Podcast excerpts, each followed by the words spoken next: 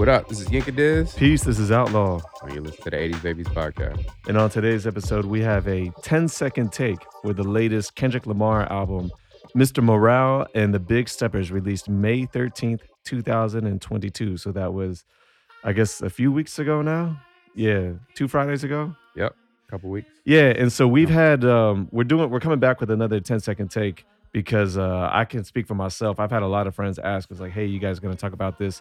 I'm, I'm pretty sure you have as well. Um, en- enough, enough people have have asked. I mean, I, you know, my feeling on these particular things is like, um, I, I don't, I don't, I don't really like where things are going with everybody trying to jump out to like get their opinions out there. I think it's fair. I feel like among friends, I'm cool with having like a general thumbs up, thumbs down conversation.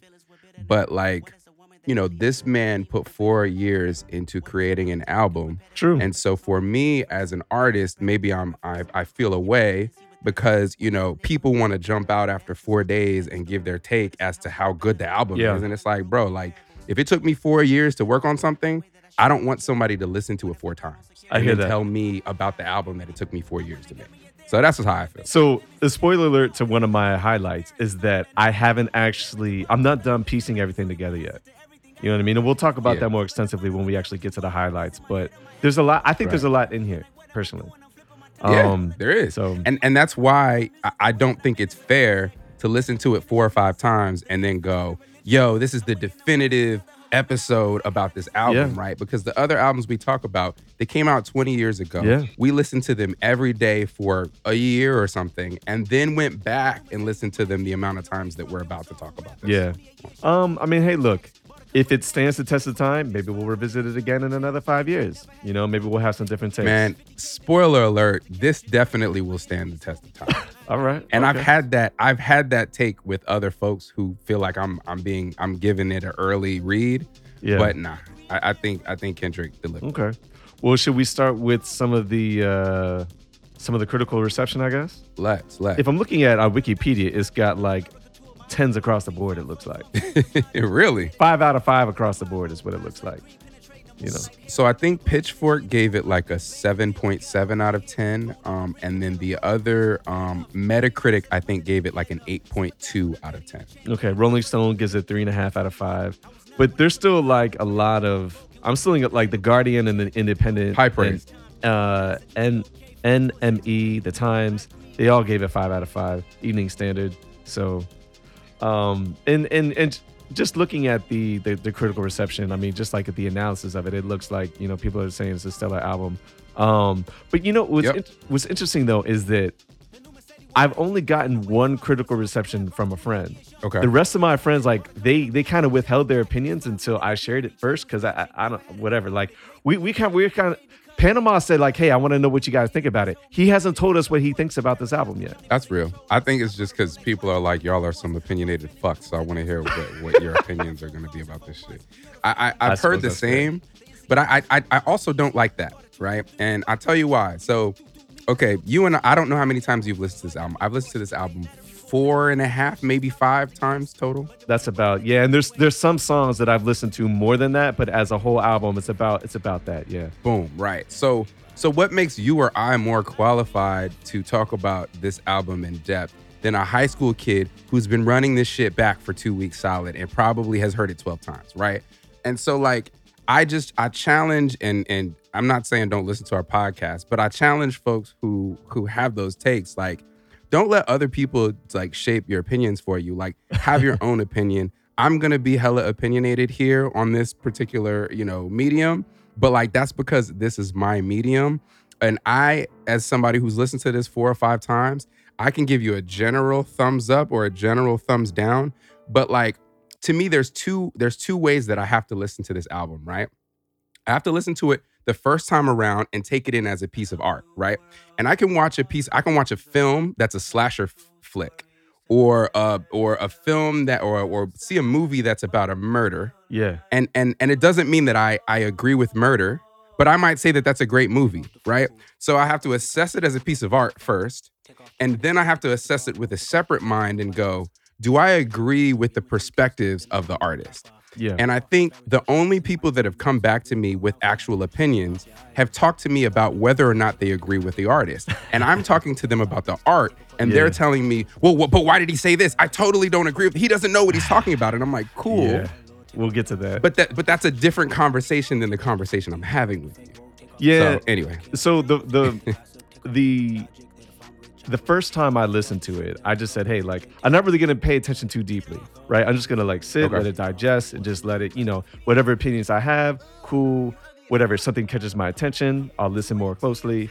Um, but for the most part, I was just kind of like sitting and vibing with it. And I told, I texted you in Panama, I was like, actually, like, there's quite a bit that I like on here musically, aesthetically, more so than I liked on Damn. Now, I listened to it a, a few more times and I'm like, all right, I could do without this song and this song, but like, wow, this song is actually gonna go into one of my like my regular playlists that I listen to all the time.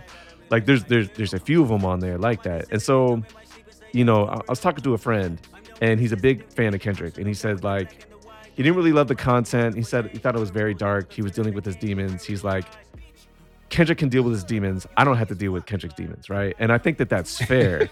um, so when we get into one of my lowlights, we'll, we'll get into why I think that that matters. But um, should, should we get into some some some lowlights and highlights right now, or is there more critical reception things that we need need to discuss? Sure. Uh, The only other thing I'll add it, and and I've never done this before, but but I wrote I wrote themes Yeah, and then I wrote kind of highlights and lowlights. And so if you don't mind, like I'd like to just like talk about some of the let's themes look. There's have here. plenty of themes to discuss, so let's do it. Right. And so I think, you know, we, we can talk more about your point of like, is this dark or is it not? And like, you know, is is that what we wanted from him on this album? But yeah, like some of the themes I wrote here, uh, cancel culture, celebrity worship, Yeah, black and men, women's dynamics, yeah, gender identity in the black community, Yeah. generational curses, genetic memory, therapy and its stigma. Right. So like I, Can- I say I- can that I add to that? yeah, I go think for it. that w- what the the one of the themes that encompasses all of that, it really is the idea of like self reflection. And for me, what I heard was a person trying to figure out like where do I fit into all this, and knowing all these things that I now know about, like having. Be, being being a person who is now what is he? He's like 30 like 35, 36. 35, Right. right. Having these opinions that he's come to as a 35 year old man is like, well, how do I deal with who I thought I was? Like, th- this is a person I thought really who is like trying to wrestle his demons and, and challenge, challenge himself in a lot of ways. And he's Right. challenging other people, but he's also like, I didn't get the impression that he was letting himself off the hook. Yeah, I completely agree. Yeah. And and you know, I think to back to the comment that you talked about where it was like, um, you know, he's he's kind of wrestling with his demons. Um, and I don't know if I I need to hear it. I also feel like there's certain moments where he's also turning the mirror out to you, Mm, right? oh, he like is. you you the listener. And and I mean you as in you and me, right? Like I'm listening to this and I'm going, okay, you're telling me to explore myself the way you've also explored yourself and i and i, I respect that Mhm. and um and i feel like you know to take it back to the conversation i went back recently and i listened to our episode about the marshall mathers lp right Yes, you did. Yeah. one of the things we talked about on that episode was uh panama kind of had the idea of like the the you know certain artists needing a boogeyman to kind of punch at right yeah. and um and i think that the one of the reasons why because you said the same just a second ago i think that this album is better than damn is because i think that he has the best boogeyman thus far on this album if you look at you know um to pimp a butterfly right Yeah. like that that album really explores like america and like his idea of like blackness and, and on, on the canvas of america Yeah. right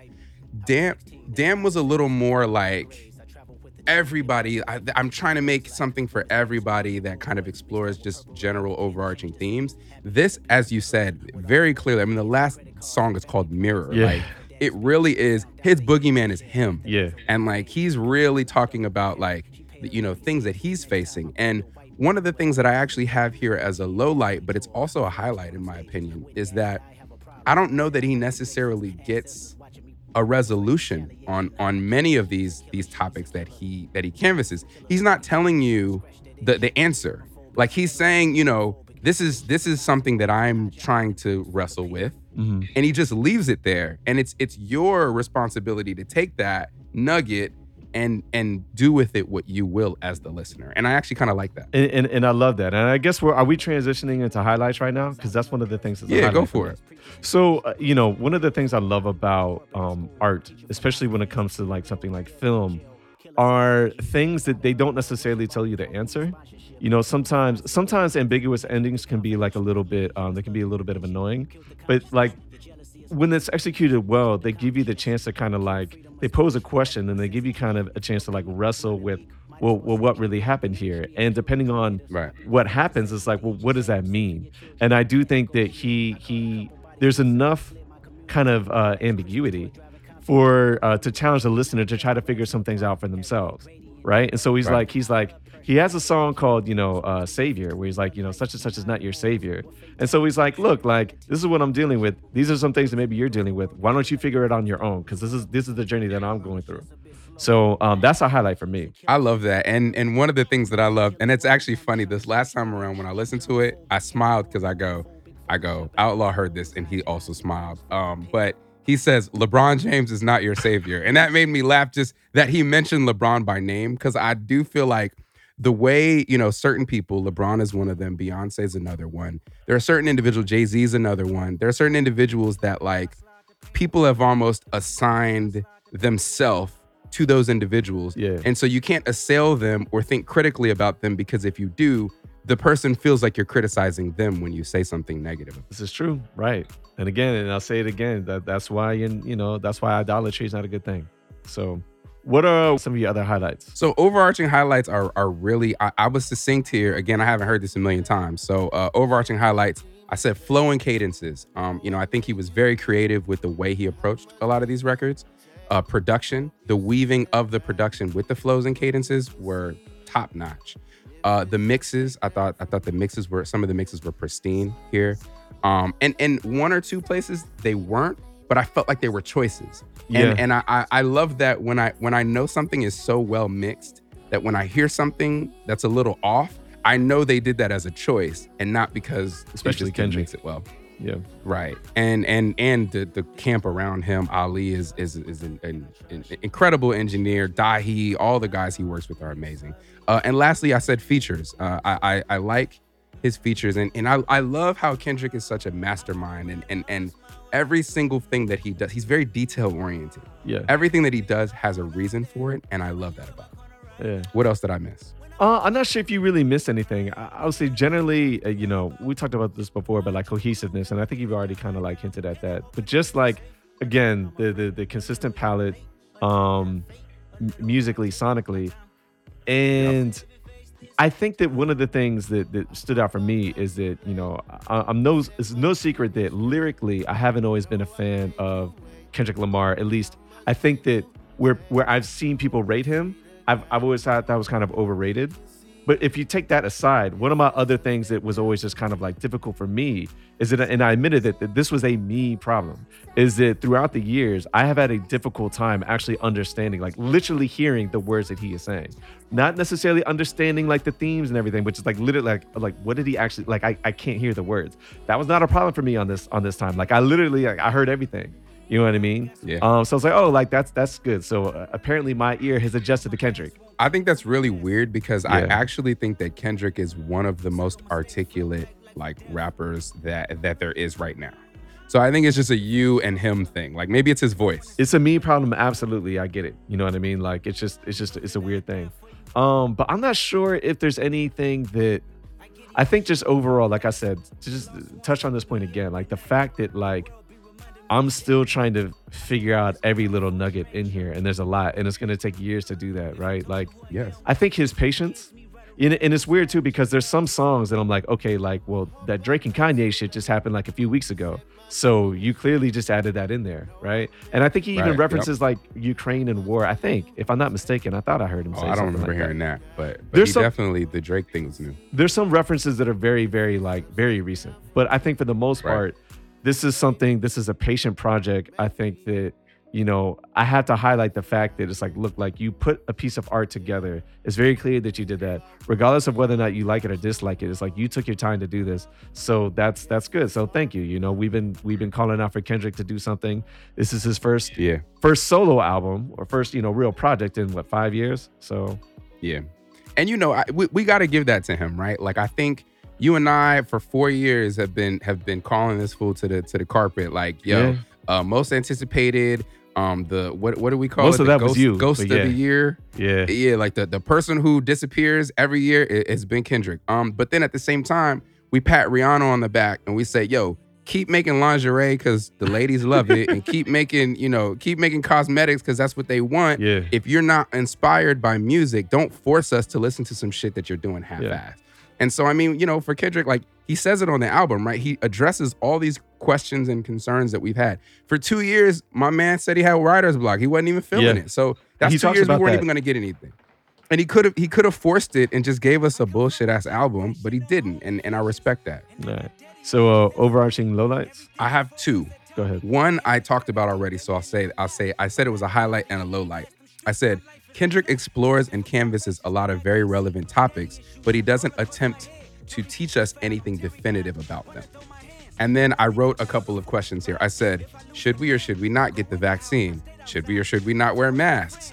And I said, the only definitive topic that we get from him is that we shouldn't worship celebrities, which I agree with that. But then again, I said, right, it's a highlight as well because it's like he's not leading me to an answer. He's not preaching to me about anything. He's presenting ideas and themes to me and allowing me to use my brain and my own critical thinking to take away from that what I should. So there's two other themes that I do think he does, or do other two other themes I think he addresses fully, or tries to resolve. Um, one would be on the song. I think it's uh, is it Father Time? Is that the Uh-huh, name of it? uh-huh. Uh, that one for sure. And then the other one would be Mother I Sober. That's the one that he's talking about abuse, right? Yeah, the Mother I Sober one was very personal. So, It- but I but I agree there. The Father Time one, I don't know that he necessarily resolves it, but I personally took some certain things away from that just Yeah. because I have my own thoughts on that topic. Okay. My last low light was uh the inclusion of Kodak Black without acknowledgement of his behavior. That's probably fair. Um, and you know, I've actually argued with some folks about this. I actually think that the the the selection of Kodak Black is actually was actually very uh, astute. yeah. I feel like sometimes, and, and I told you, I, I think Kendrick is very is very intentional about the decisions and the details. I think right? he is too. Um, I think he chose Kodak Black to be the narrator on purpose. Mm-hmm. And I think that he took a very almost scholarly, um, wise way of discussing things. And I think that that Kodak Black is actually the antithesis of everything that he talks about on this album. Yeah. And so Kodak Black is almost the person that he's talking to on half of the project. So I feel like it, it it's only right that Kodak Black is actually the person who kind of serves as like a faux narrator of of the project. But I feel like you can't include you can't include Kodak Black in my in my Yeah. opinion. Don't don't invite a rapist to the party and don't say, "Hey everybody, it's it's a rapist here." Just letting y'all know. All right, cool. Yeah. So now y'all can conduct yourselves accordingly and be safe. Like Yeah. tell me who who you're rocking with and why you're rocking with them and then and then let's go. That, that's kind of how I felt. So I think that I agree with you 100%. And the reason why I was smiling is because I feel like it's kind of us mansplaining. like, because I see the art, I see the art in the choice. I do. Uh-huh. Like, I, I see why it's problematic, but I also artistically saw why it was a good choice.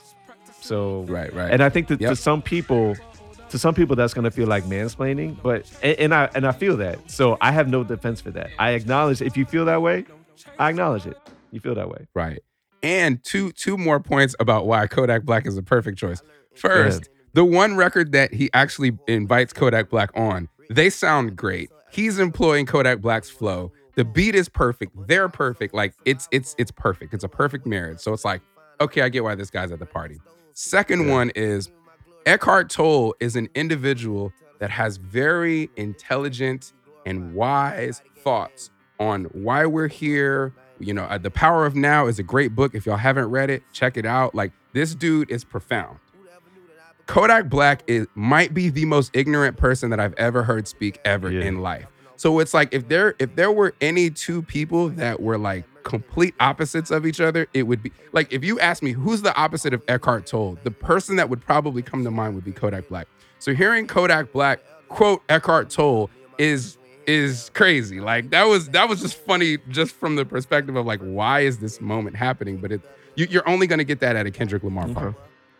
Um, my only real low lights, overarching low light, was the fact that I don't think there's any hot songs. And the reason why that matters is because I think if you think back to, especially maybe not Good Kid, Mad City, but if, if you, you think back to, you know, to Pimp a Butterfly, you had uh, We Gonna Be Alright, We Gonna Have, what was it, King Kunta?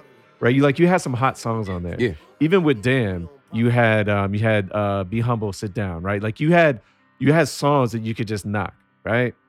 I think the problem, I think that the thing that it's interesting, right? Because uh, I'm a little I'm a little bit older, so I don't know how the younger demographic is going to sit with this. I feel like there's a couple songs that they'll really really like, but I feel like the most memorable songs on this album, the ones that we're gonna you know that are gonna stick with us for a while, are the ones that are riddled with controversy. Yeah.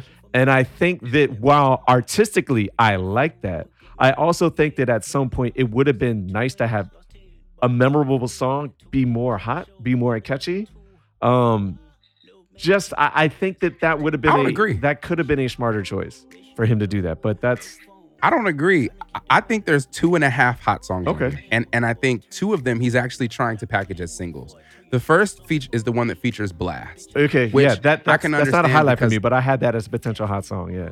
And you know, I have more of a West Coast palette, so like I can understand like what that record's gonna do. Like that's gonna be a record that people play at like cookouts, and they're like, it's got a West Coast tell. bounce to it. So that's one. Look, look, that that song that song has actually been stuck in my head, but it's not because I like it. But it was like there was something about it. Like that song's been stuck in my head. it all week. grooves, man. It's like a roller skate jam. like it, it works.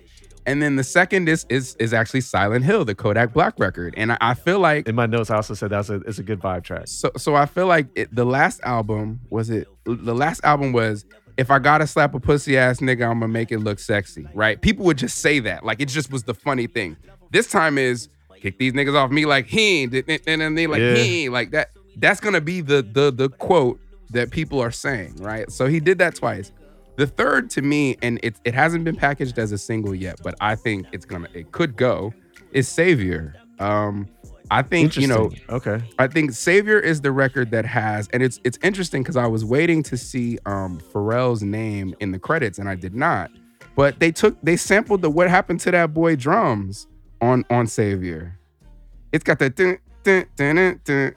They like the, they, like you could tell they chopped it, and Cardo made this beat, but you could tell he chopped just the low end of uh of of what happened to that boy. So it's just the kick and the um and the bass drum of what happened to that boy. Listen to it right now. Okay. I'm listening to it. I- I- isn't it? Okay. That's It's what happened to that boy, right? Yeah, yeah, yeah, I hear, I hear it now. I didn't, I don't know why I didn't catch it then, but yes, I, I it now. So I mean, I think like just that knock, and maybe I it's just the way my brain works as a producer, but like that knock is gonna be something that's so familiar. Like like DJ Quik one time, they asked him, How do you make a hit record? And he said, The way you make a hit record is to make something brand new that sounds so familiar that like it, it draws people in, but at the same time, it's something new, so it becomes timeless. Okay. And I feel like the the savior situation, like Baby Keem, he's trying to introduce him, he's under him, that's his cousin. Um, and then you know, just like having the familiarity of the the what happened to that boy drums, I feel like that could go, and that's probably gonna be the third single. Okay. So do you want to do this track for track? If I'm not sure if we have time because there's a lot that we could discuss, or just want to do individual highlights? If you have something to say about it, you know, same same way we did the pusher. Uh, if you have something to say about it, talk about it. If not, we keep it moving. Um, United in Grief, I thought it was is, is good musically. Um, I, I like the way the song progresses. Uh, I think it's a good choice for an intro. It's not a highlight for me though, but uh, you know, it's cool. Agreed. I will call it a highlight. And the reason I'll call it a highlight is because it sets the tone. And I think, you know, this is the contrast, and I don't want to I don't want to get my on my soapbox, but this is the contrast between what Pusha T did and what and what Kendrick did, right? Yeah. What Pusha T did was was was safe and it was unimaginative. What Kendrick did was, you know, he started off with a record that could have gone on to Pimp a Butterfly, right? Like it's it starts with just just chords and he's rapping, but he's he's rapping like he's he's cutting in between the chords Yeah. and he's and he's got a very unique flow, right? Um, the sparse piano chords. The the track is kind of building a little bit, and then it cuts at the midpoint, and then it goes from those chords go away, and it's just drums. Yeah. And then it seems like it's almost like he's running away from the drums. Like he like the flow that he employs is perfectly in pocket with the drums. And then that particular, you know, arrangement builds. Um, and and then he, you know, he kind of tells a story about about grief, um, about you know, and and and I, I mean, it's almost like the first two songs, if you put them together, they're almost like Vanity Slaves Part Three. Uh, I, I don't know if you're super familiar with Kendrick's uh, catalog, but he had a record called Vanity Slaves, um, and then he did a part two to it. I think the first one might have been on Section 80, but it's on one of his past projects. But basically, you know, he just essentially talking about how like we're slaves to vanity, and he he kind of talks about everybody else and how everybody wants to buy all these labels and, and and be something from that. But then, you know, he talks about himself and how he too is a vanity slave. Well, here, you know, he just talks about how like people grieve differently, and I and I think it's true. Like I, you know, I I do. I know o- o- other people do, but you know, he talks about grief from the perspective of materialism. He talks about grief from the perspective of grieving through a woman. But then he switches and he tells you the woman's story, and I, I think that's something that's so great about Kendrick is like he's he's sometimes can be like like a like a Ghostface. Like sometimes he can kind of be all over the place. Yeah. But then like like he still has a through line. So it's like he's kind of talking about something and then he'll go off on a tangent, but the tangent still tells the same story that he's trying to tell overall. And so I just thought it was really really creative like how he started the album and it told me okay, this nigga's going to take a risk. Okay. Okay. I actually I didn't get as much as you got from it, but I did I did think that it was a good intro. I did think it was a good tone setter. Yeah. Um there's other part there's other songs I think I got more from, but that's a that's a good take. So I mean, because I, recently had an argument with, and I don't remember if it was you, Panama, or if it was Sham or who it was, but somebody told me that they don't think that Kendrick can live up to the the hype. Right? It's like it's been four years. Everybody's been saying this guy's gonna come. He's gonna be the the savior of hip hop. I I don't think that he's gonna do it. And I said I completely disagree. And the reason is because I don't think the bar is as high as you think it is, and not you, but the person I was having a conversation you, with. yeah. And I said, you know, I said literally all he has to do is zag. And what I mean by that is if you listen to Kendrick Lamar's albums, he he does he does a good kid Mad City, which has singles in it. It's it's it's very linear. You can follow it. It, it, it makes sense and it's and it's just got dope records on it. okay. The next record he did was To Pimp a Butterfly, which was so nebulous and so obscure that it was a piece of art in and of itself. You could have spent five years just decoding that album and trying to figure out what the fuck he was talking about on half of that album, right? The next album he gives you is Damn. So it's like, okay, this is just basically like his um beautiful dark twisted fantasy. Like it's just like it just serves you up just ear candy. Like there's there's records with Rihanna on the on there. Like it's it's it's anybody can follow it. You don't even have to be a hip hop fan. Like like there's records on there with Rihanna. There there's I mean you know Future could have been on half them beats. Like it's it, anybody can digest it. So to me, all he had to do on this album was zag. Just do something that motherfuckers can't get the first time to hear it, and we're gonna praise it. And that's exactly what happened here. He gave us this album. It's in two parts. The second part is before the first part. It's all over the fucking place, and we we we don't even have enough information currently to really decode what he was trying to do. And so I think he gave us what we needed, and and, and he succeeded. Okay. Uh N95 highlight. Not necessarily, but uh, but you know, it's it's cool in the run. Uh it's it's it's not a bad song. I don't dislike it. Um I think the hook, those kind of hooks like that just kind of just kind of like bother me a little bit. But I do, you know, I mean I thought what he was talking about, you know, like uh, you know, they told you to come outside and they still lied and all these other things and all the other distractions and whatever. The other things that we're dealing with. Um, I thought it was a good, like conceptually, I thought it was a good song. I think thematically, it's a, it's a necessary song. So even though it's not a highlight for me, I think that this is one of those songs that helps ties the album together. Um, but I don't really have much to add outside of that. I haven't seen the video yet. There's a video for it. Um, you know, this is I think the first single with a video off of it. Uh, but it, it continues. You know, I, I said the first joint. I think the two of these you could almost kind of put them together and make them called Vanity Slaves Part Three.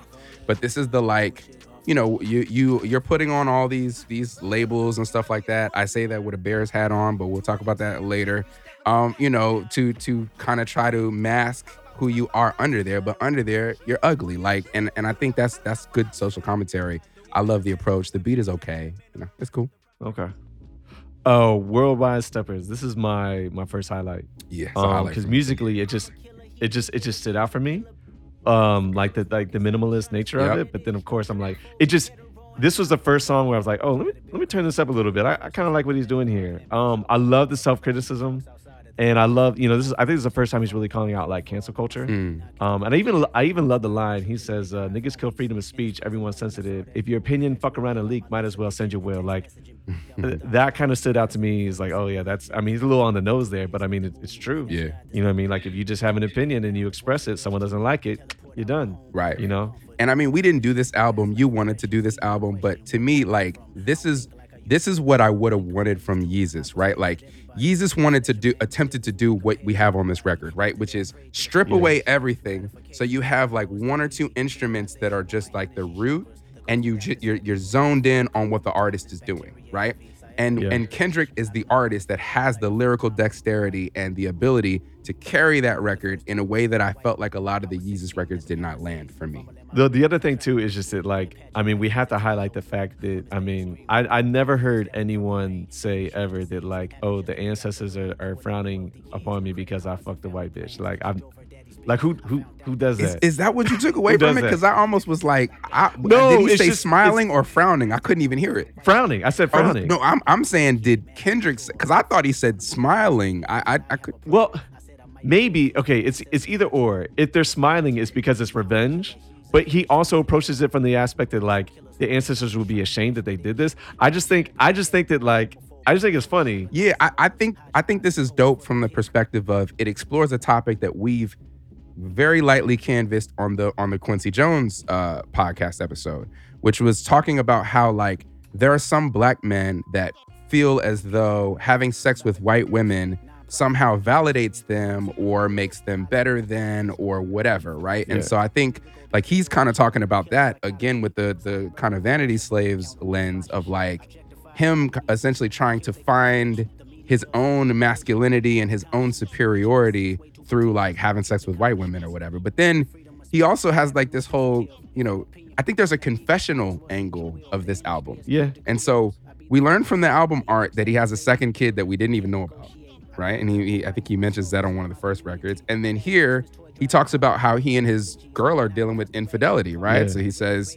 he he the second time he had sex with a white chick, clearly he was with with Whitney, his girl. yeah. Um and uh, you know, he was on tour or whatever. And and so I I, I- I thought I thought this was this was this was deep. Yeah, I liked this record. Yeah, I like it too. It's shock value, but with a purpose.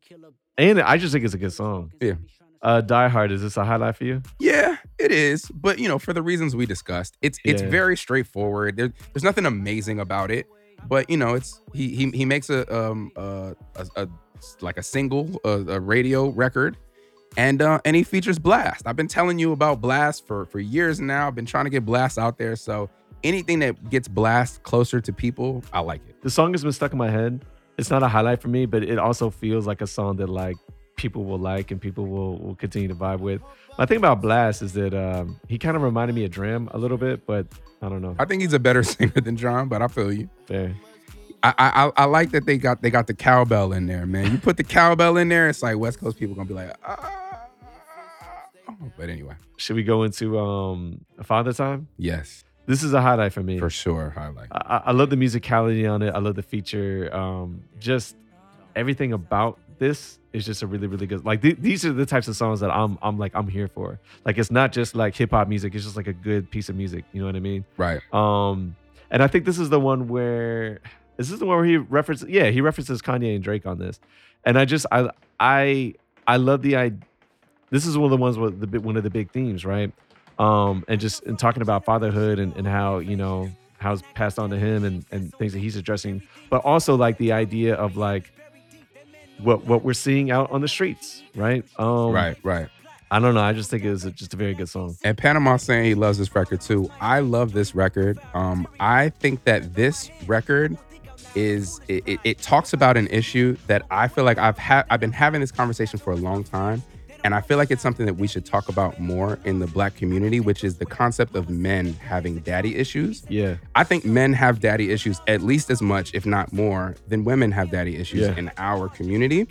And I feel like when it's talked about, it's either not it's either not talked about or it's talked about in a way that's weaponized in our Yeah. community. So it's like, oh, you're a man, you have daddy issues, and it's like, yo, we all have daddy issues. You know what I mean? Like it's like, like we're we're you know we have a we're a community that has uh, struggles in this in this department, and um and I feel like you know him as a man taking on the mantle of yeah, you know, I have daddy issues. These are some of the things that I've seen, and, and this is how it contributes to who I am as a man. I love that. Like, like, like, subject matter is amazing. In addition to it just being an amazing record. Yeah. Um, I, I don't really have anything else to add, but yeah, this is definitely one of my highlights. Uh, so the rich interlude featuring Kodak Black. Um, yo, this is a highlight, yo. Oh yeah, why I like this joint. Talk about it.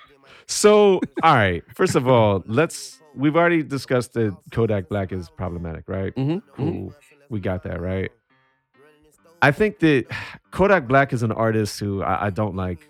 Um, he has a song or two that I like. I, I definitely like Roll in Peace. Roll in Peace is a strong guilty pleasure of mine. Fucking love that track, Okay. right? He might have another two. Nah, that's really the only song that I like, right? And I think that the, the things that Kodak Black represents to me are things that I've, you know, I've, I've I've talked about not liking before, right? Like I remember when they did the whole like double XL rookie class or whatever, and he's sitting there like freestyling with Lil Uzi Vert, and they're literally just like talking nonsense. They're not even, I'm not even Right. sure they're rhyming, and they're like, Yeah, they're like, yeah, they're cheesing, like it's all like, nah, like that shit is like y'all are clowns, right? Like the things that he's saying on here are actually like it's it's like good spoken word. And he's talking about how like, well, what are you doing on here with Kendrick? He's like, you gotta give respect to the legends, you gotta give respect to the OGs. And like the way, like the way that the song musically starts out, it starts out like kind of like basic and simple, but then like as it progresses, it's actually quite a musical track. Like it's minimalist, but it's it's kind of dope. I like the rich interlude more than I like Rich Spirit. So you're talking about the record. I'm talking about interlude. I'm talking about the interlude with Okay. Kodak Black. I like the rich interlude more than I like uh the rich spirit. Oh wow. Yeah. Okay. Yeah, Yeah. crazy. I don't. yeah, I don't think I've listened to it enough to, to get that from it. Um, I, I thought you were talking about the actual song. No, I'm, I talking. I'm talking about the interlude. I'm talking about the interlude with Kodak Black on it. Yeah. Yeah, this is the one where like the the piano just goes and goes and goes, and it just kind of builds, and it's just got this like this I don't know this this kind of progression, and it's just it's like it it didn't. The intensity increases as the song uh, as the song goes on. So yeah, I uh, that's a highlight for me. I got you. I don't even really remember listening to this. That's at fair. all. I mean, like I said, I've listened to this song or this album four and a half times. So Yeah. you know. And the other crazy thing about it, which is a, a highlight and a low light, is like this is an album that the songs kind of bleed into each other in a way that I'll be listening and I'll be like, "What song am I listening to?" I don't even know what song I'm listening to. No, that happens. That happens. All right. So Rich Spirit is this a, is this a highlight for you? Yeah, this is a highlight. I really, really love the the that rolling bass line. Okay. and um and I like I like how he and this is another if I gotta slap a pussy ass nigga I'm gonna make it look sexy like bitch I'm attractive I feel like bitch I'm attractive is gonna be one of them. It didn't do it for me. Um, but I also recognize that I can see why it, it sounds like something that, that people would like. It's just not for me. Um, I love that bass line Yeah, the vocals is what is what really did it in for me. Like that's when I was like, ah, I just I just don't like the bitch. I'm attracted. Like, uh, it wasn't working for me. Um, I didn't dislike the song. It's not a low light. Um, and I and I I do acknowledge that I think it's probably going to be catchy for a lot of people, but it just it's just it's not for me though. yeah Kendrick Kendrick is interesting because I almost feel like in some ways and this is a this is a hot take but like I almost feel like he kind of revolutionized tricks Okay. like he has tricks that seem like they would be so fucking corny and they work like Yeah. You know what I mean? Even like pour up, drink, ain't that drink. Like Yeah. that was like a platinum single that went crazy, you know? So it's just like he can do like these really silly voices and stuff and it works for him. So Okay. Uh, we cry together featuring Taylour Paige. this is actually a highlight. For Is me. it? It's not Yeah, a highlight for me. Um, it's Okay. not a highlight for me. Yeah. I'll tell you why it's a highlight for me. There's things I have. This- I wrote a lot of notes about it, so I have plenty to say about the song. But go ahead. All right, well, uh, well, let me get let me get my highlight off, and then you can you can trash it. But um, I'm not gonna I, I feel it. like I feel like this record um uh, is a highlight for a couple of reasons. Um, and and it's it's entirely Kendrick's attention to detail. Um, I think that this type of record has attempted has been done before. Like like they've attempted to do this kind of like battle of the sexes right situation. Um, he could have gone and got Rapsody to be the girl. Yeah, But instead, he chose someone that's clearly not a rapper, right?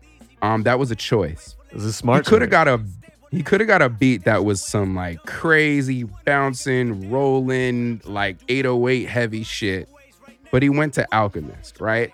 He made very specific choices here, and I feel like it was very well done.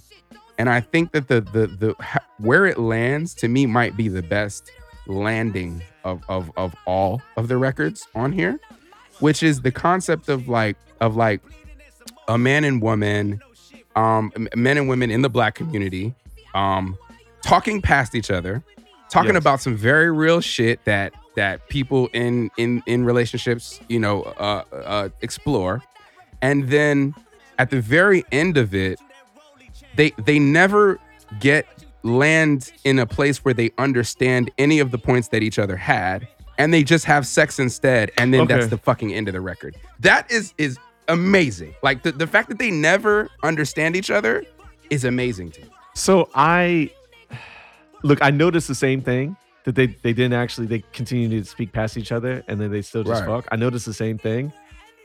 I I'm not sure if I liked it, but maybe maybe it is good. Maybe it is good. I think the reason why it's not a highlight for me is because this is one of the tracks that I didn't necessarily think should be so memorable. Um what I what I will say quickly. So I love the the intro arrangement that before the song actually kicks in is like I want I wish that that was the song within it, itself. Like that music that they That's provide there is really really good. yep I love the choice of Taylour Paige. yeah Um, I love the idea of getting an actor to do this and not a rapper. yeah Like she, you can, like if you had a rapper trying to do this, I think that they would try to rap this. It's like no, like she actually sounds like she's crying.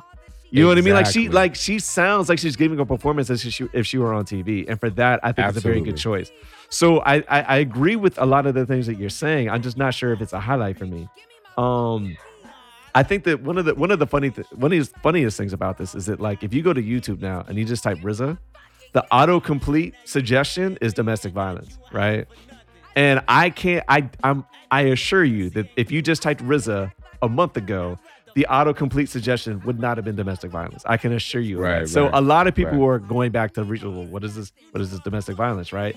I Yeah, think that this and probably, Panama says he loves this record, and he was the one who also said the same, right? That this Yeah. reminds him of domestic violence. I've never heard that song, so I can't make the comparison. So domestic violence is like I think it's a funnier song. I mean, the hook is hilarious. It's like you have you have a woman rapping, "You ain't shit, your daddy ain't shit, your, your money ain't shit, your lab ain't shit, right, nigga? You ain't shit." And like, and then there's a woman who's singing, "You ain't shit," and RZA is like, "Bitches, what the fuck you talking about?" Don't think to your mouth. Like it's just it's it's like it's hilarious, right? Like it's quintessential Oh, like Bobby man. Digital doing like especially on that album too. Because to be honest, like the whole the whole concept of Bobby Digital was actually someone who was actually addressing a lot of the same thing, same themes that Kendrick is doing here, but in a way that's like not nearly as introspective. Right? Like it's there, but it's almost kind of like a caricature. Like it's kind of like doing it like black exploitation style. And Gotcha. um, this is definitely a better song than that. I, I I think that one of the things I appreciated about it is like a lot of the things that they're actually complaining. Like take take the actual like argument out of it, like the actual like um like the the, the angst out of it, right? Like the visceral reaction out of it. Like some of like the the talking points are actually like legit talking points that you hear from people online like all the Absolutely. time. Like the whole idea of like oh fake feminist, like you'll still be rocking to this, whatever. Like you hear people argue about things like this, and it, the same goes both ways, right? Absolutely. So, but is it a highlight for me? I don't know. I, I think that the reason why I said it wasn't a highlight is because I don't want this to be one of the memorable songs, and I think it will be. But it is Yeah, for what it sure. is. Yeah, and I mean, you know, I think to some degree, again, in listening to the album from the perspective of art, and then listening to it again from the perspective of whether we agree with the art, like, I I think artistically there are a lot of great choices made here, and so like it, that has to be rewarded as such. You know what I mean? Yeah, I feel you. I feel you. Do we have uh, any other any other talking points for uh, we cry together? Nah, So Purple Hearts. This is my uh, it's my only low light. really? My only real. Well, hold on. Let me see if I have any other low lights. This is definitely. I just.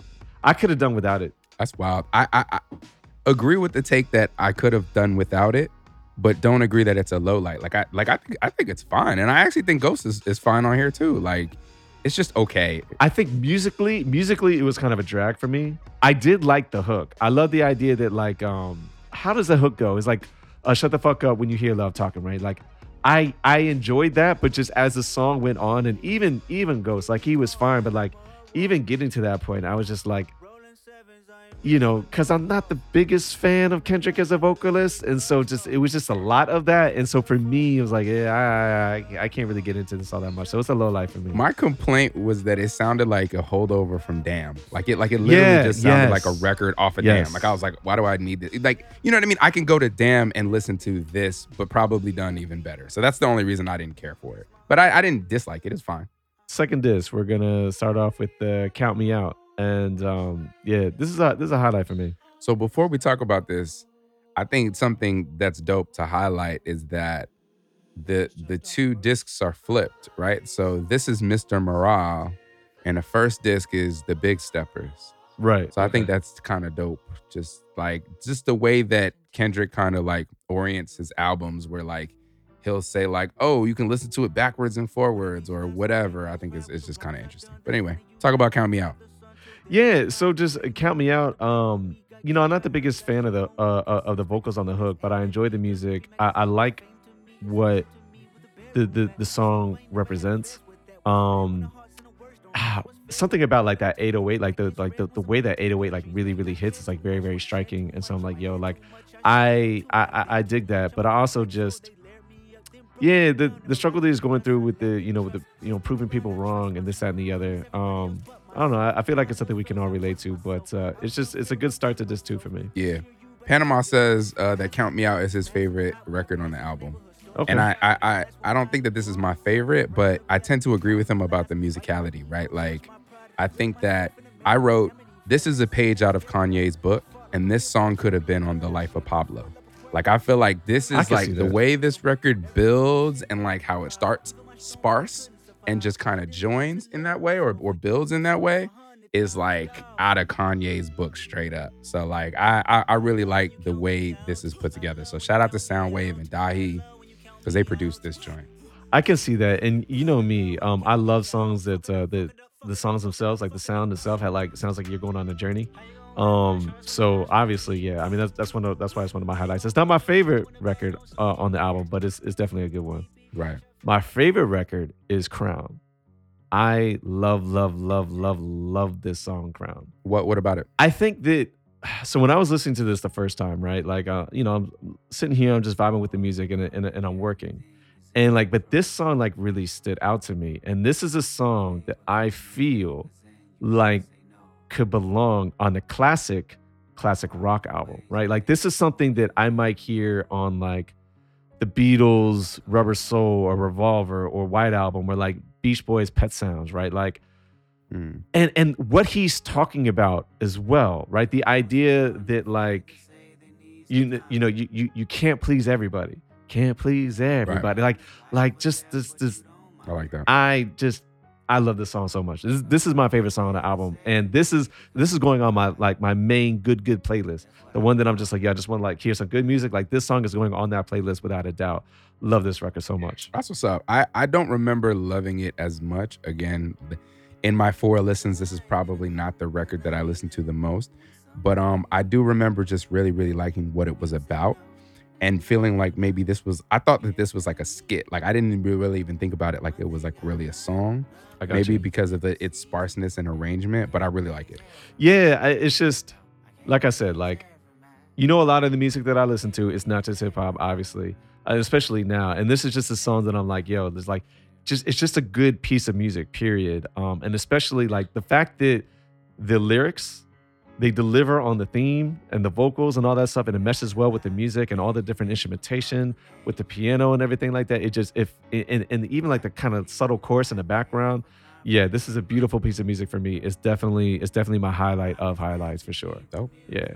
Uh, so Silent Hill featuring your boy Kodak Black, your favorite rapper. Talk about it. Bro, don't call Kodak Black my favorite. Is this a highlight for I- you? I, just- I literally can't condone anything about that man at all. Like nothing. Um, he's like the nigga who like you know him, like he's like he maybe it was like you went to college with him or something like that. And Yeah. like you're in a crowd and like and, and you know who I'm talking about because there's a specific person that's really like this in real life. But it's like you don't want to co-sign that you know the person, like because you don't want to be held Yeah. liable for what what this person is about. So I just want to be clear to the That's five true. people that are on our live right now that I don't condone anything about this nigga. But I think this record goes. I think that this record will be promoted and will be probably seen as like the the straightforward single in the way that um the way that Pusha T had that record with uh with Lil Uzi Vert and uh was it Fivio Foreign or somebody else. Um whoever whoever Oh yeah, You yeah. know oh, he- I like that track. Yeah, yeah, yeah. yeah, he had like one Oh, record Don that Toliver. was like Don Toliver. You're Yeah. right. He had like one record that's like, oh, I I I play outside with the with the young kids too. like yeah. this is this is the record. Like I I know the young kids too. He takes Kodak's flow, kills it. Kodak comes in. He's Kodak, so he kills it as well. Um, I think it's a great song. It's it's not it's not like aimed or targeted at me. It's not a highlight for me, but I think it does a very good job of what it's trying to do.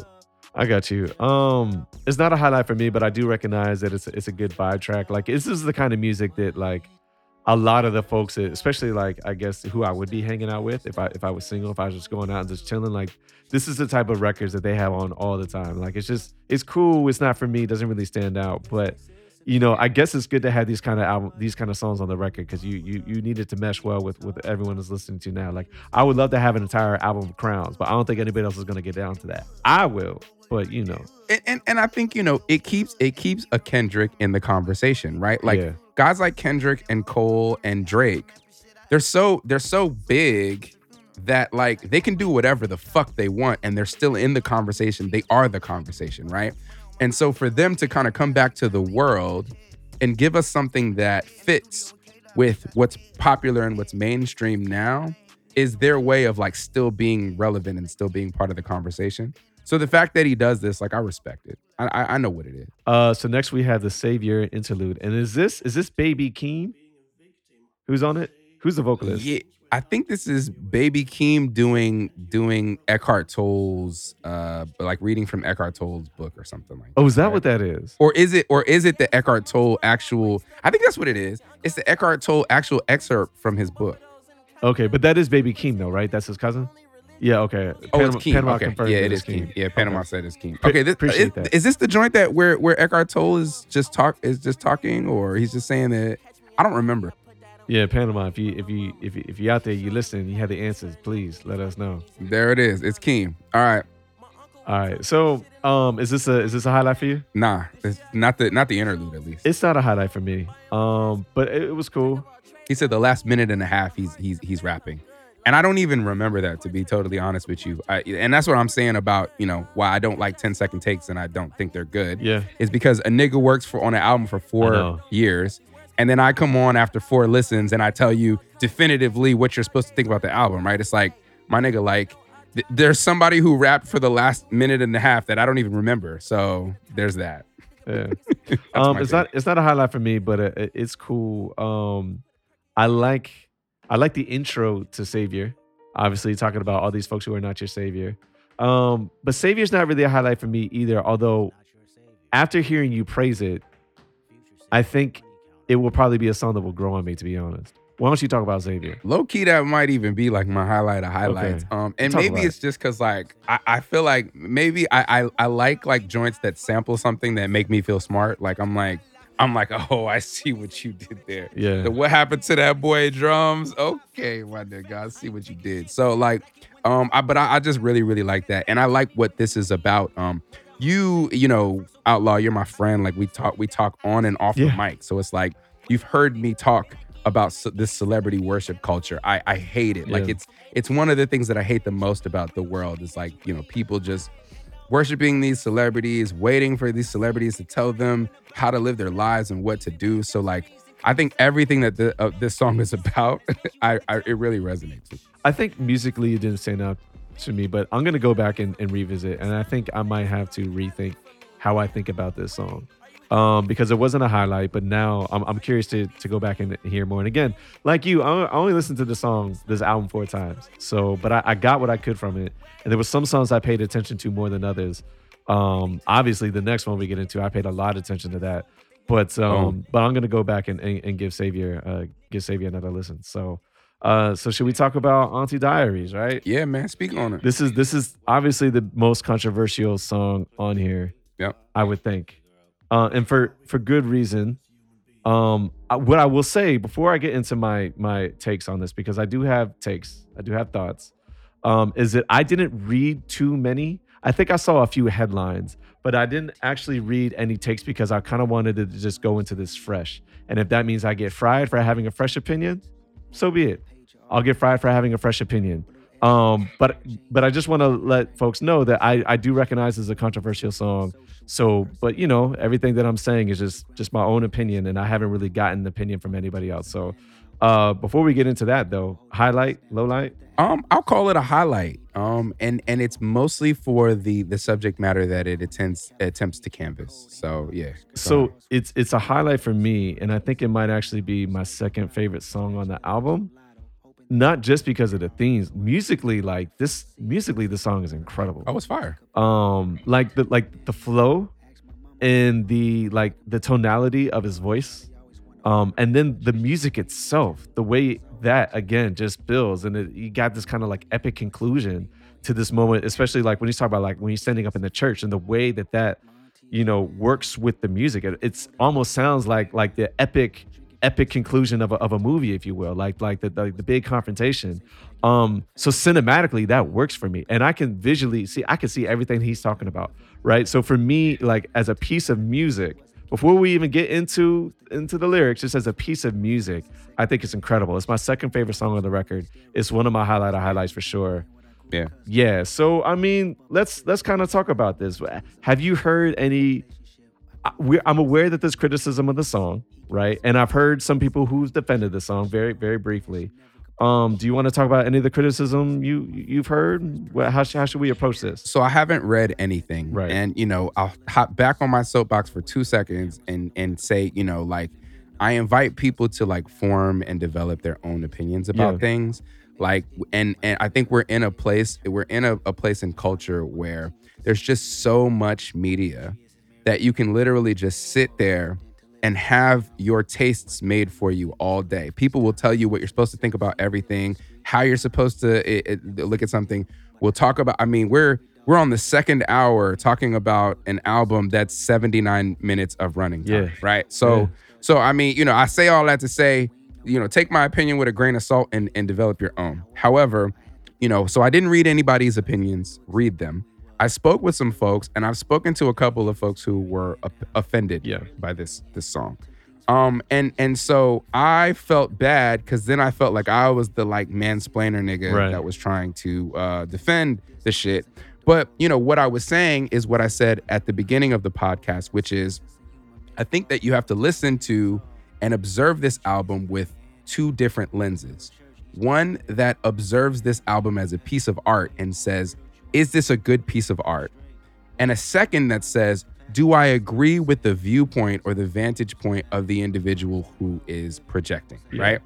And so I think with this song, what makes it so amazing is that I don't necessarily agree with with his perspective, but I also don't know that he agrees with his perspective.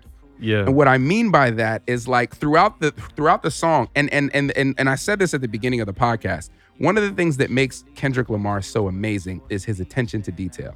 He doesn't do things on accident. yeah So I agree. the fact that throughout the song he misgenders the person, Dead names. He I I I learned the term dead name Yeah, I just yeah. because of this. He dead names the person. Like the fact that he's going back and forth with with how he's gendering the person and and you know like like what his his view is is intentional and and I think it's it's very real, right? And and I don't think I don't know that he necessarily is attempting to be PC or woke or tell you that he's holier than thou or better than. He's giving you like a realistic perspective of like his relationship with this person and how that his relationship developed. Um and and you know in the second it, you know with the cousin same deal. Like so I mean I thought that the shit was fucking brilliant. i thought so Um, too. and that and that's just my my personal opinions. I don't know. So- what, what did you think? I will say that like I'm not going to defend the song. Um, I think that you know someone very just briefly said like, look, if you're not gay or someone in that community, you shouldn't be using the F word, right? And I agree. I agree, and I think that Kendrick probably should should not have used the word. So I'm not gonna def- I'm not gonna defend the fact that he he did it. And if anybody who has an opinion about how he approached the subject thinks that he's wrong or thinks he's an asshole, I'm not gonna tell you that he's not. Right? But I know that there were some folks who were like, oh, you know, can the alphabet police sit down? And it's like, no, like they have things to say. Let them say that. And you know what? They're probably right. They're probably, you know, he's probably approaching this subject from a privileged male perspective, where it's just like, no, like I'm gonna do this for this reason, right? What I will say though is that I think that if you like the song, it's okay to like the song. And I think that even if someone disagrees with it and thinks that he's an asshole for doing it, like if you like the song and you take took things from it, then that's good too. I think the most explosive thing that he says is the use of the F word.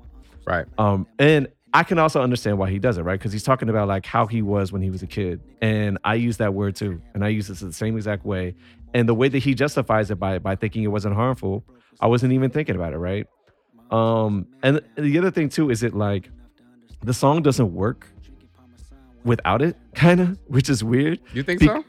Be- because of because of how he ends the song. He ends the song by saying that like we can all say it so long as you let the white girl say nigga, and he's referencing that, Right, that right. concert where he had the, the the white woman on stage. So it's a very very personal Yep. thing for him, right? I think that for me to even say that, some people are going to be like, well, um, that we- we're probably taking the wrong side of it, right? Um, but at the same time, too, I think that with the dead naming of Caitlyn Jenner, I can see why that would be an issue for folks as well. Um, and he probably should have said Caitlyn instead of instead of saying Bruce, right? Um, but I also think that what what you're talking about is is absolutely right. Like, say what you want to say about Kendrick being a revolutionary or not. He is definitely a thoughtful individual. So he did these things on Right. purpose. Now you can disagree with that, and you can call you can Yep. label him for doing that, and that's fine. What I will say though uh, uh, about the misgendering, I think the misgendering is very, very intentional, and this Yeah. might be controversial, but I don't think it's on any of us to actually judge Kendrick for misgendering his relatives. I don't know his relationship with them at all. And so for for when he's especially talking about his cousin, Demetrius is Marianne now, I have no idea if, if the person's name is Demetrius or was born Demetrius. I don't know if the person's name is now Marianne. I don't know their relationship, but I'm willing to bet that on a personal level, the cousin is fine with everything that he had to say. I'm willing to bet that. So for me to then be, you I'm know, not. look at this from the outside and be like, well, you shouldn't have done that. I'm like, well, that's his relationship with his with his with his cousin. Um, and same thing with his aunt, right? But uh, you know, again, I just think that I I, I think that the, the choices that he made are very intentional. Um, I think it's visceral, and I don't think that the song has a kind of reaction that it does if everything is politically correct. I think that the reason why we can talk about it and really learn from it is because it's so not politically correct. And of course, again, some people are going to say that that's wrong, and that's fine, right? I just think that the the because it's not politically correct is going to have a bigger impact. That's fair. And and I mean, you know, when when when the you know when NWA said "fuck the police," um, you know, I mean that was something that was very controversial. They were told to not perform in places, and I'm not comparing the two things, but but I am saying that you know sometimes sometimes you're right like the moment becomes the moment because of the fact that you are willing to kind of i guess have like the the politically correct side of, Yeah. of things um i think that you know i heard a couple of people criticize this album as shock value and don't i think think you know if it, this might be one of the songs on here that you could say is is kind of shock value or whatever but like but there's content to it right like it's not he's not it, it, th- this song is not just the f-bomb said 12 times Yeah. without you know without great music around it without without stories that are explored about actual characters and musical content around it right like i think i think it's very very well done Yeah. and i think that um you know i think that the, the the the through line between his story that he's talking about his aunt and then down to the cousin Yeah. like I, I believe that was his cousin right in the second verse Yeah, Demetrius is Marianne now. Um, he's Yeah, gonna live so, his I plan mean, I- He like- says he instead of saying she. Yeah. Yeah. And and I and I think, you know, I think that's also kind of dope. Like he he talks about, you know, kind of, you know, gay straight, the gay straight spectrum of the Yeah. the LGBT. And then the the second the second verse is is more on like the trans type of um um, you know, experience. But like he I don't know, man. I like I, I think he he just really kind of nails it. Like with I think so too. just like you said, like like the the the way it, it ends. And maybe maybe you're right. Maybe maybe that's a better landing than the way the um the record that I was talking about in the first one the, Yeah. um with with uh with, with uh Taylour We Cry Together. um, Taylour Paige. We cry together. Maybe that's a better landing right? But like the landing where it's like if you're if you followed Kendrick's career even if you didn't follow Kendrick's career everybody knows about this moment on stage where he's handing the microphone and then the white girl says the n word and he's just like yo Yeah. like we not we're not gonna let that rock. So like him using that as the moment to to to of like understanding where it's like, yo, cool, you can say this word if you blah blah blah. Like I almost feel like it's like he drew a parallel that's not it's not an equivalency, like it's not the same, Yeah. but at the same time, like it creates understanding because it's like most black people that I know ain't gonna let no little white girl say Exactly. nigga. So Exactly. it's like, so if you say that, it's like, oh, okay, I, now I get it. Like I, I, I understand you. You know what I mean? And so to me, I'm like, he does he does this intentionally. It's like he knows he's not supposed to say it, and he chose to do it anyway. Um, and maybe you can say that's arrogance. I don't think that's arrogance. I think he's willing to to to, to take some shots for this. It feels like that, right? It feels like he's willing to take some shots. Um, one of the last things I'll say though, in terms of the the gendering thing, which I think was actually kind of clever, it, it helps me kind of picture where he is because he talks about 1993. So Kendrick would have been six years old. So his aunt is obviously older, and I think that there, you know, he he appropriately genders her more. Like he calls his aunt him more so than he calls his cousin her, right? Mhm. But it still kind of goes back and forth, and so I feel like I now understand is like, oh, like as a child, like he kind of saw his aunt both both ways. And whereas his cousin is like he grew up his entire life and his cousin was his his his boy cousin, male cousin. Right. And now it's like, oh well, now his cousin is a woman. And so I think that like it kind of helps me with the chronology, like the timeline of putting that together. Now, you know, is it is it misgendering? It is. Should we do that? We shouldn't. Should we detonate? We shouldn't. But he did it. And like I said, I, I still think, you know, I think it was a very effective choice. And this takes balls to put this record out there. I just and and man, this is this is my bad take. I'll go ahead and do it. But like, if I had to sit there and and in a, in a Quentin Tarantino flick in the middle in the middle of the of of of whatever I was uh, wherever I was Pulp watching Fiction. this, and what, yeah, but not even that. The Django. Yeah. If I had to sit here and watch all these films where, you know, some fucking white dude who's friends with RZA feels like it's cool to take artistic license and drop the N-bomb in all of his movies, Yeah.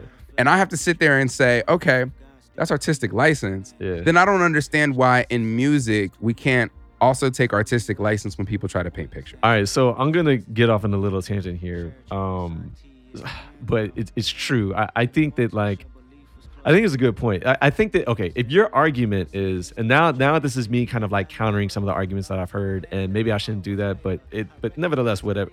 We're talking about these arguments, right? And I don't think they're straw man arguments. First of all, I think I actually have. I think I have heard people use these takes. So if it's a straw man argument, I apologize. I'm not trying to argue against something that, that I haven't heard argued. But um, you know, I think that if your take is that well, Quentin Tarantino used the movie the the, the, the N word in the movie Pulp Fiction, therefore it's a trash movie and nothing about it is good. Like if that's your take on it in totality, then fine. I, you know, I, I guess that's being consistent. I don't have that opinion about the movie Pulp Fiction. Um, but you know, the other thing too is that this is something that I think I think is it's kind of a weird thing to think about. But it's like, like, do, does it does it hurt your ears when you hear hear the word nigger? Like, does that actually hurt your soul? Um, when when I heard it in Django, I, it, it it really started to grate on me. To be Did totally it? honest with you, but but I, but I honestly think that that and and this is just me. And now that we're on this tangent, let's let's live on this tangent.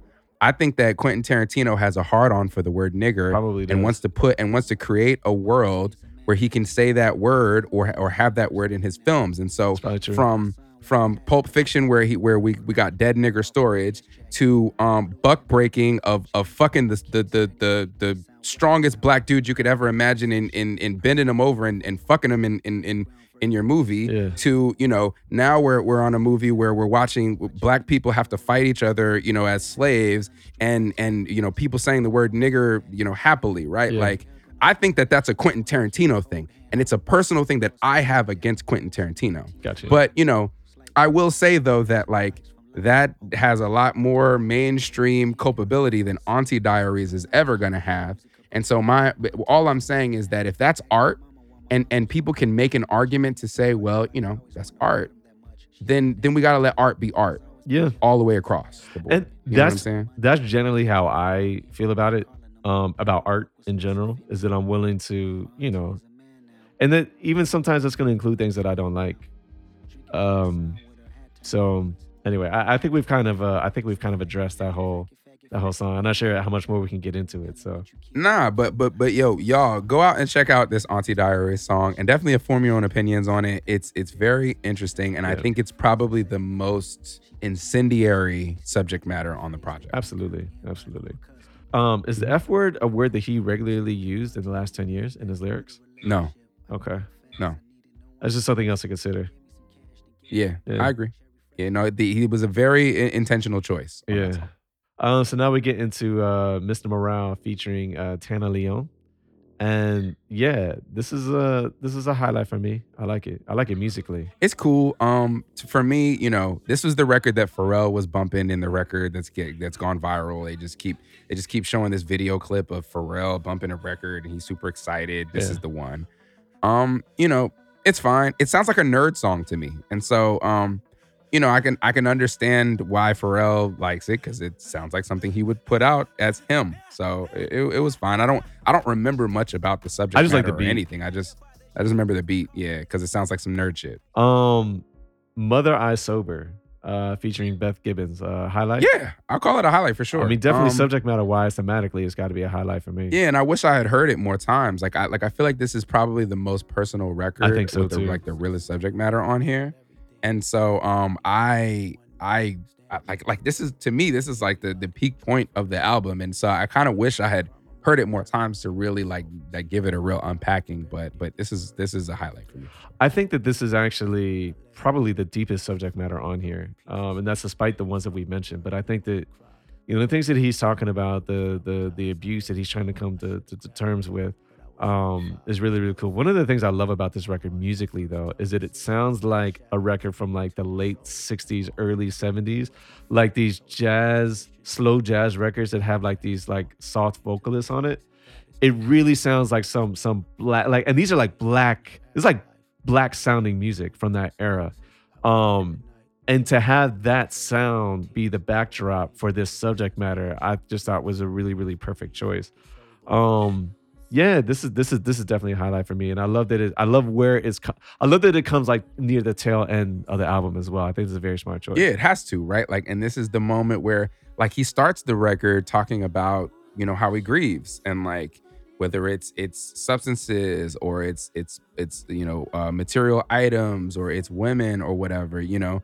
And then by the end, right, he's coming to the realization. So this is the all right. I'm sober and I'm really I'm really coming to terms with everything. yeah, I've taken off all the the you know 95 was I take or I or N95 was take off all the shit. Um, you know, so like Mother I Serve is the end where it's like, okay, this is a real realization of who I am as a person and what what um I'm going through. I think I think he talks about like infidelity and like Yeah. like like a lot of different other things that are very personal to him yeah. Uh, on this record, and so that's why I think it's it's such an important record. Yeah, and this is kind of when we talk about um, you know, the ills passing through the generations, right? Or gener- generational. What's the term for it? Generational. Generational curses, yeah, yeah, yeah, yeah, yeah. I completely agree. And even like um I think this is the one where I I, I talk about like um like genetic memory. Yeah. Right. E- And the e- thought that, like, epigenetics. Right, right. And the thought that like, you know, you have these these these uh, you, we can call them generational curses that pass through your your genetics. And so, you know, he's he's talking about um I mean rape, Yeah. right? Like let's just let's just keep it real and and and how that moves through um the culture. And I and I I really really think that, that he made some brave choices on this album and specifically on this song, you know, where he talks about having this, I, I want to say it was an uncle, and that, you know, people thought that this uncle mo- had molested him. yeah, And so they kept asking him, like, yo, like, are like, are you okay? Like, did this happen to you? And he keeps being like, that didn't happen to me. But at Right. the same time, everybody's looking at me different because they're thinking that this thing happened to me. Yeah. Right. And I mean, I just I just feel like that that's another thing that I just really respect about this album is that like there's so many topics that are so taboo in the black community. Mm, And like I feel like, you know, he's he's addressed blackness on his previous albums, but this album he made it personal and he talked about taboo topics and he personalized those taboo Yeah. topics on on Auntie Diaries or on a Mother I Sober where he's like this is what happened to me. This isn't just what happened to the community. You know what I mean? yeah, I feel you. Um, it was very well said. Uh, so we close out with Mirror. Uh, I like this record. I think this is like a low key like sleeper hit. Okay. I can see this like being on someone's really like remember it that much. Well, it's it's kind of it's got a nice little like groovy like bounce to it. I could see like this being on like someone's playlist, and it's just it's just on like I chose me, I'm sorry. I Oh, chose okay, me, yeah, I'm sorry. Like I just I, Yeah. I kind of like that, you know. Okay. Yeah, if I remember it correctly, I feel like this record gave me like To Pimp a Butterfly vibes. I liked it. Like That's it fair. was it was smooth. It was like I love myself. You know, I chose me. I'm sorry. Like you know, it, it gave me that vibe. I liked it. Um. So yeah, I mean, I, I think that should wrap it up. We tried to do this the best we can. We have multiple videos here. I'm not even sure if we're gonna save this most recent one, but um, well, it, it is what it is. So you know, if you guys are watching, thanks for tuning in. Um, but be sure to be sure to check out the episode when we when we post that because we'll we'll make sure they, to give our thoughts there. You know, so we can have a Yeah, and I mean, check out the album. Yeah, I mean, I'm album, sure y'all sure. already have. You know what I mean? I did the math, right? Because I'm I'm just a dickhead like that. But I was like, okay, you know, so so he did 289,000 um sales in his first week, Yeah. right? So I did the, the the math of like what that means, right? And it's like over like I want to say 360 million li- uh, streams yeah of of songs on on this album, right? So and that's in one week. yeah. So I mean, I'm telling y'all to listen to the album, but y'all already heard the album. But you know, definitely check it out. Uh, we tried to unpack it as best as we could at this juncture because it's a fairly new album. All right. Well, I think that should wrap it up for our 10 second take. And it really was a 10 second take. I mean, I feel like I need another two months to unpack this. Yeah, for sure. And and maybe you know maybe in the future down the line we'll try to do like another full episode where we really sat with this. Hopefully we actually sit with this because I feel like feel like albums people listen to them like four times and then they never listen to them again. Oh, I'm gonna I'm I'm gonna be revisiting this. All right, all right. So I think that uh, I think that should should do it. We'll wrap it up there. Peace. All right, y'all. Peace.